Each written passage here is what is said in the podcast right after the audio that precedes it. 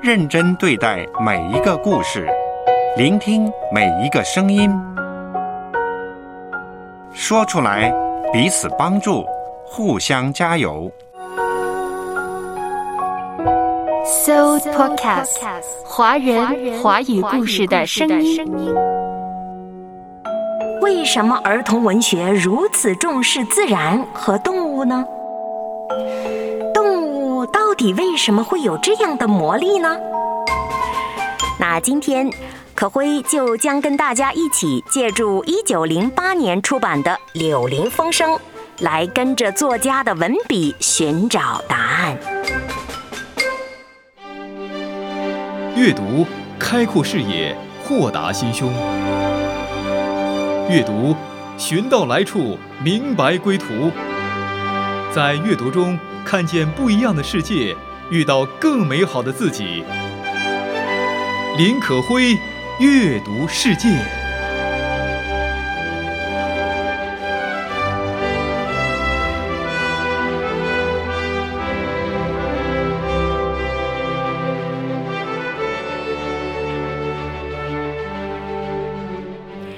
再过几天就是儿童节了，祝福天下的孩子们儿童节快乐，六一快乐！快到儿童节了，那今天我们读的作品呢，就跟儿童相关了，儿童文学。今天可会跟大家介绍的这本书呢，非常有名，它曾经引起当时的美国总统罗斯福的注意。总统说，他曾经一口气读了三遍。同时，它还是《哈利波特》的作者杰克·罗琳最喜欢的文学作品，并且在《哈利波特》中，作者还把这本书当中的形象用为《哈利波特》当中的冠先生的原型。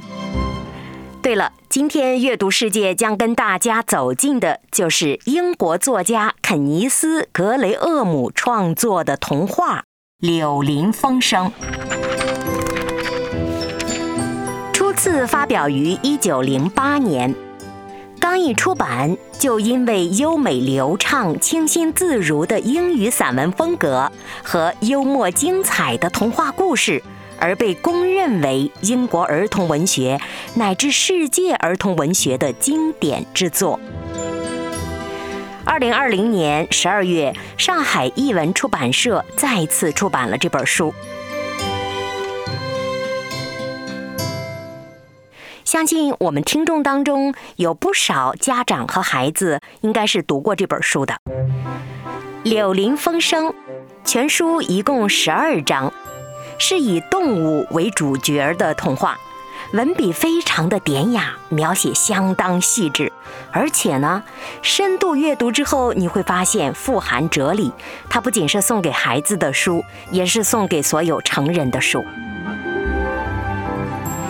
书中塑造了几个可爱的动物形象，比如说胆小怕事儿，但是又生性喜欢冒险的鼹鼠；热情好客、充满浪漫情趣的水鼠；侠义十足、具有领袖风范的老鹳；还有喜欢吹牛、喜欢炫耀、追求时髦的蛤蟆先生。最后还有一个敦厚老实的水獭，他们生活在河岸或者是大森林里，有乐同享，有难同当。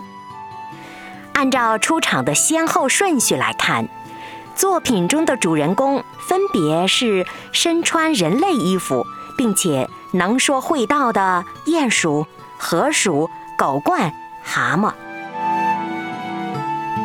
故事聚焦于一群生活在美丽的仙境一般的大自然中的动物们身上。这些动物们在欣赏着自然的美景，在四处自由地探索着。他们一同经历，一同冒险，在环境的挑战当中不断成长着，甚至还获得了生命的深刻领悟。这一切元素加起来。成为《柳林风声》被许多人喜欢的原因。马上就要到六一儿童节了，所以呢，今天阅读世界将走进一本儿童文学作品——英国作家格雷厄姆的童话《柳林风声》。刚刚可会跟大家简单介绍了这部童话的内容和主角。听到这里，也许你会跟可会有同样的疑问，那就是从小到大阅读的儿童作品里，为什么主角都是动物呢？而且作者特别喜欢把大自然写得非常的优美，为什么儿童文学如此重视自然和动物呢？动物到底为什么会有这样的魔力呢？那今天可辉就将跟大家一起借助一九零八年出版的《柳林风声》，来跟着作家的文笔寻找一下答案。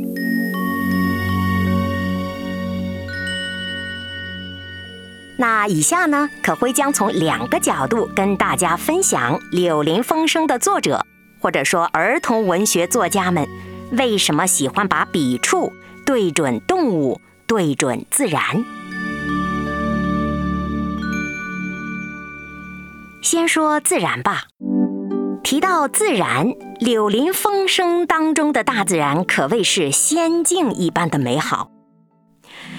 提到仙境，这当然有一种夸张，也有一种比喻的意义了。著名儿童文学理论家彼得·亨特曾经提出。不要以为仙境就是乌托邦的含义，也不要忽视了“仙境”这个词，其实它背后还有别的意义，那就是这是一个可以供人充满好奇、肆意探索的地狱。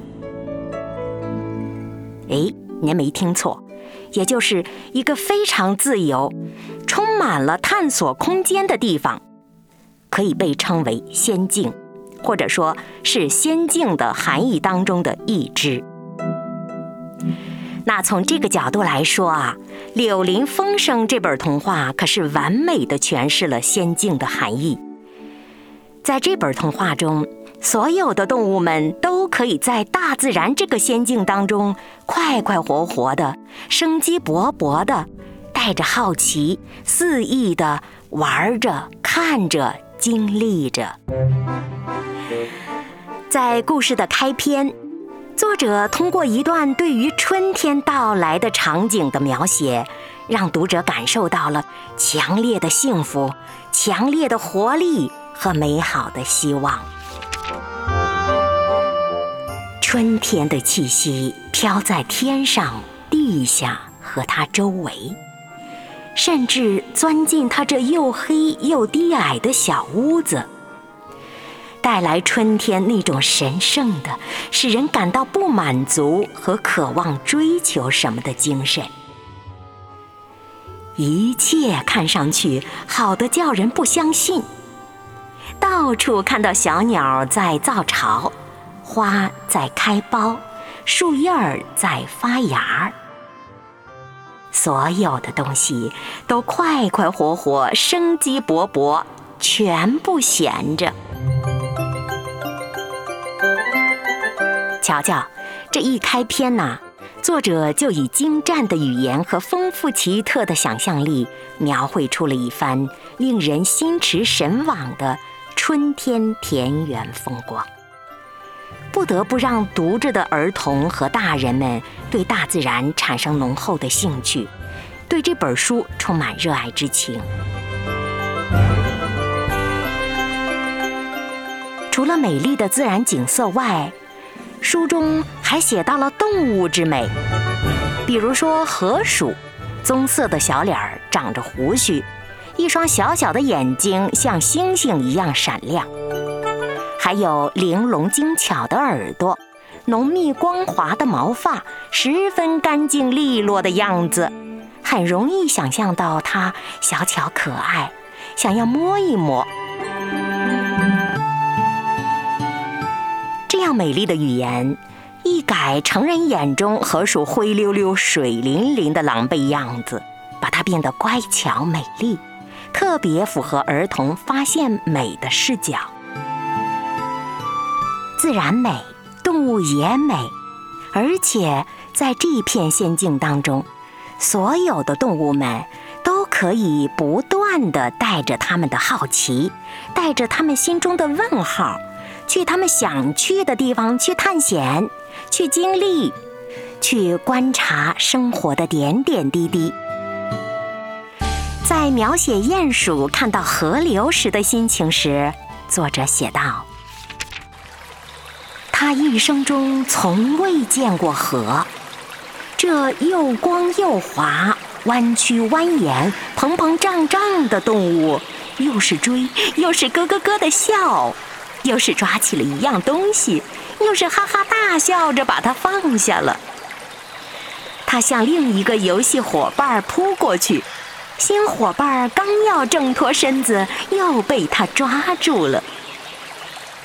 这一切都在摇动和颤抖，闪闪烁烁，粼粼发光，喷泻斡旋，潺潺细语。鼹鼠啊，真个是看得入了迷，神魂颠倒。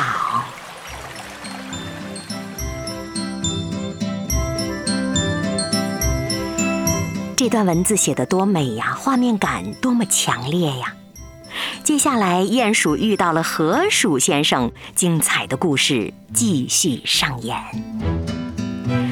这样的画面，这样的文字，这样的主角儿，怎能不让孩子们充满了喜悦？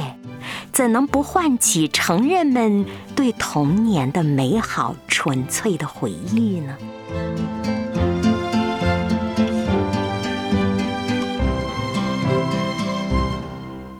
在这样的仙境当中，动物们个个都是真实的自我，它们不需要扮演谁，它们有个性，有差异，有情感，有优点也有缺点，它们被鼓励、被接受，同时它们充满了自由，它们享受着这片自然纯粹的美。而这些动物们纯真的个性和对美好的热爱，也在这片大自然的世界当中被充分的展现出来了。当作者写到鼹鼠因为划船过于激动，让船翻了，它和河鼠都掉到了水里之后，这本应该是让人丧气的一面。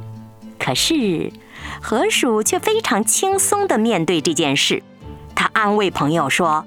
那没什么，上帝保佑你，湿一点儿，对于我这么一只河鼠来说，算得了什么呢？告诉你啊，在大多数的日子里，我在水里比在水外面的时间还多呢。这件事儿，你就别再去想它了，我一点儿都不难过。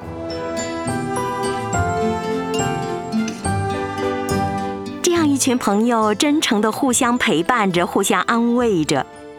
纯真的情感在每一个读者的心头荡漾开去。当然，小动物们也是有多愁善感的一面的。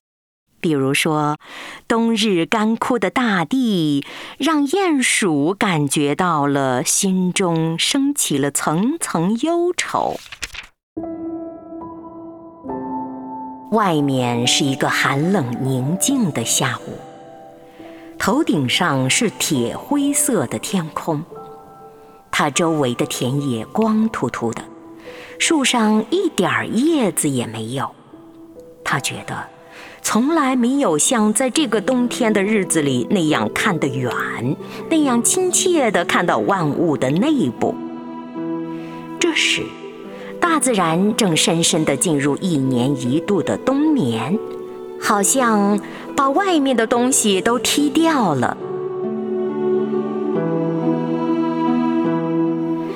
那天这里曾经是探险的神秘宝库啊，可是如今自己和自己的秘密全部可怜巴巴地暴露出来了，好像。请他来看一下他们暂时的穷相。鼹鼠已经来到了光裸的骨骼处。这田野很好，很结实，很单纯。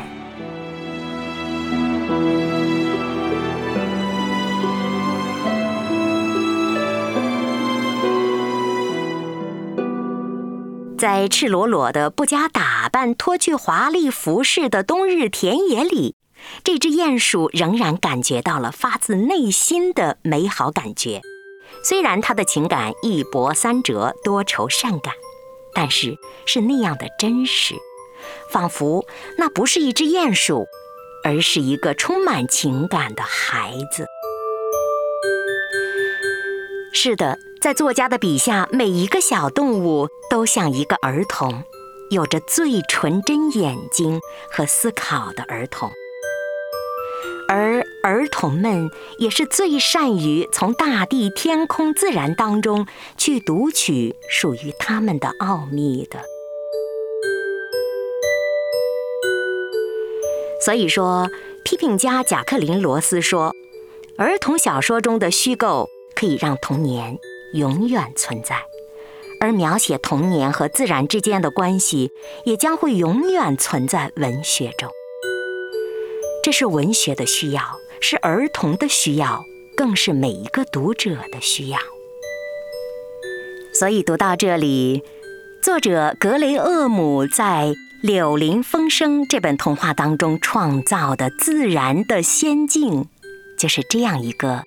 让人充满了纯真和向往的地方，可会觉得从作家的创作动机来看，他应该心里对这样的世界充满了向往。那么他的现实世界应该是一个相反的样子。也许他的现实世界是充满压力的，是充满黑暗和丑陋的，或者是不敢暴露真实自我的等等。枕头下的童话书。私自收藏的情书，少年的我想倾诉什么感触？迷失森林的小路，会不会遇到女巫？故事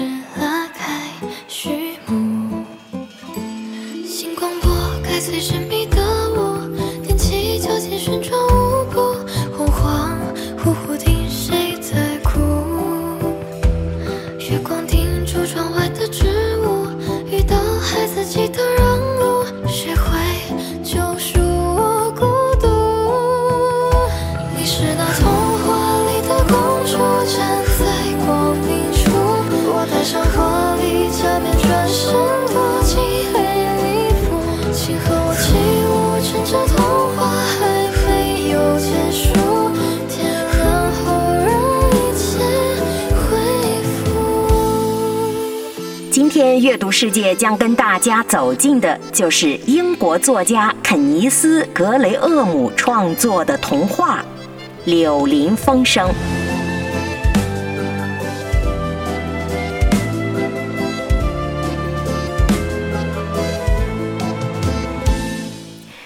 刚刚我们说到，格雷厄姆创造了如此欢快、美好、具有个性的自然乌托邦，这样一个仙境。是不是为了逃避现实生活的不快呢？这里有必要给大家介绍一下作者和他创作的背景了。作者肯尼斯·格雷厄姆生于苏格兰的爱丁堡，在泰晤士河畔度过了美好的梦幻一般的童年，这为他以后的文学创作提供支取不尽的灵感泉源。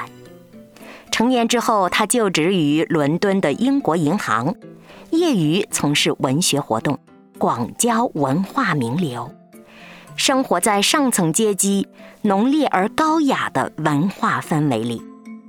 但与此同时，作者所处的时代也正在经历着工业革命对现代生活以及对社会的方方面面产生负面影响的时刻。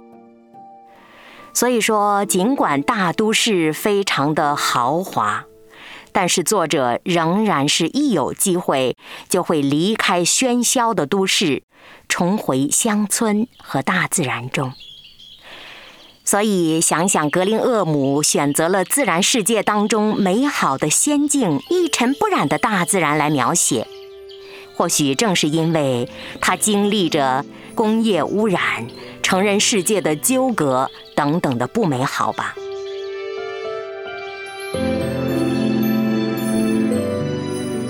说到成人世界，这里要补充一个资料：一九零三年，格林厄姆在银行上班的时候呢，连续三次遭到一个在思想上激进、行为上很怪异的人的恐吓。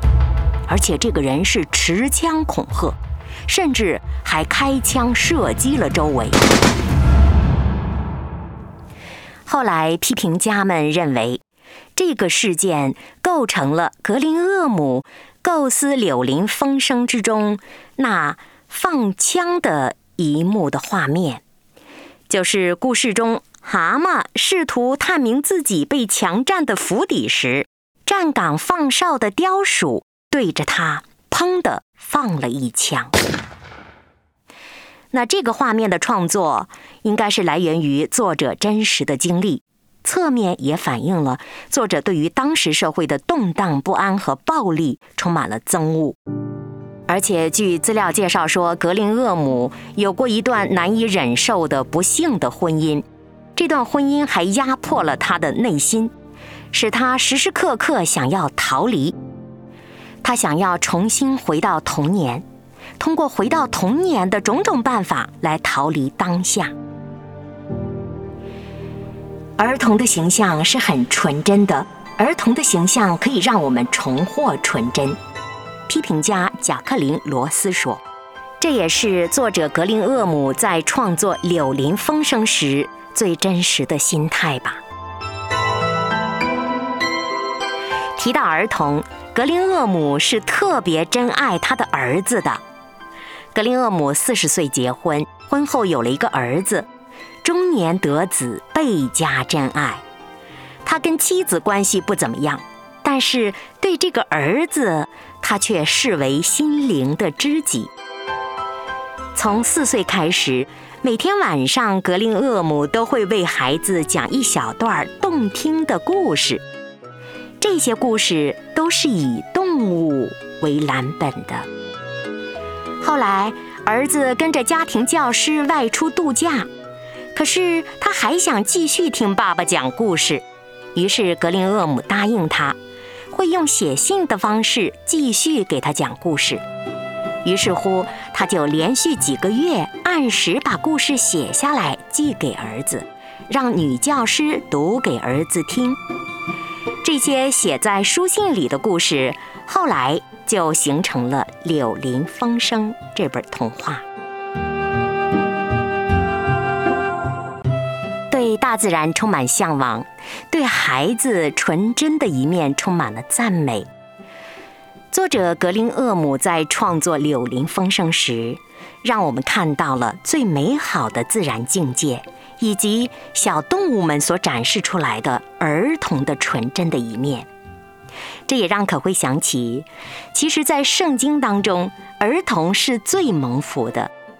比如，福音书当中记载，耶稣特别要为小孩子祝福，并且叮嘱他的门徒说：“让小孩子到我这里来，不要禁止他们，因为在神国的正是这样的人。”我实在告诉你们，凡要承受神国的，若不像小孩子，断不能进去。于是耶稣抱起小孩子，给他们按手，为他们祝福。耶稣喜爱一切小孩，世上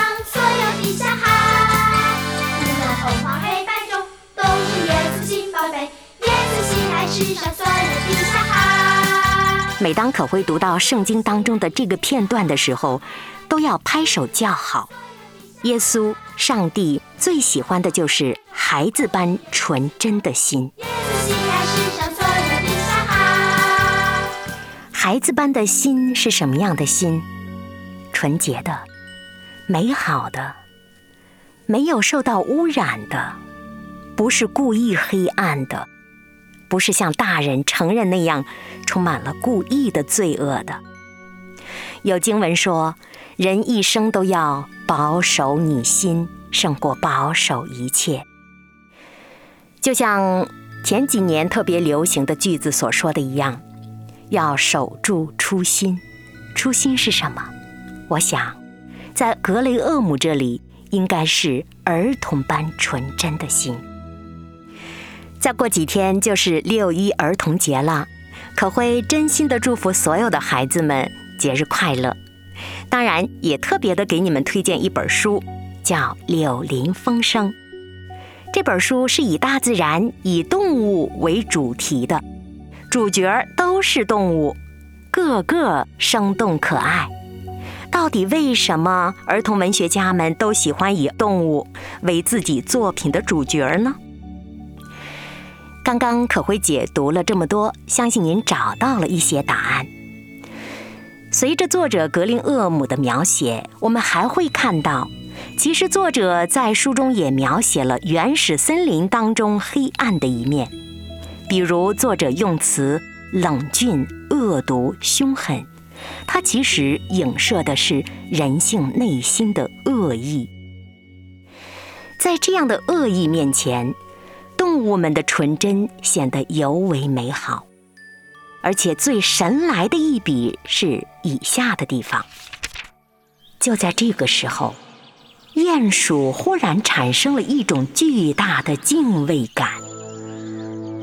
这种感觉使它的肌肉变成水，使它的头垂下来，使它的脚站在地上不能动。这不是惊恐，它实在感到异常平静和快活。但这是一个袭击他和控制了他的敬畏感，他不用看就明白，这只能意味着一个令人敬畏的精灵离得非常非常近了。可会读到这里，真是感叹不已，神来之笔，在这荒野之中。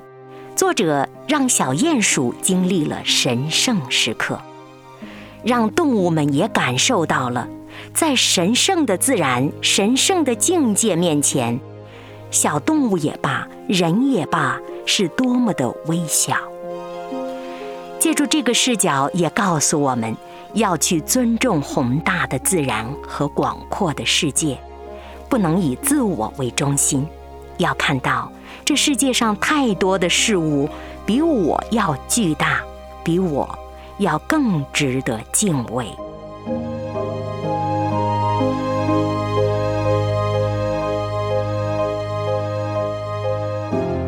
儿童文学家玛格丽特特别写道：“物们美好、纯粹、可爱、奇特，它们内在的特质可以被当作一个审视人类阶段性的跳板。”有人打趣说，有些时候人不如动物。玛格丽特的意思也是这样吧？在动物身上那些美好的、珍贵的品质，也许真的是充满罪恶的人类需要仰视和敬畏的。到底为什么儿童文学作品总是喜欢以大自然和动物为主题、为主角呢？你能找到答案了吗？人和动物本身都是大自然的一员，都是上帝所造。我们应该尊重自然，尊重一切比我们更加宏大和重要的人事物。当然，最主要的是要敬重那创造了宇宙万物的上帝。心有敬畏，生命才是高贵的。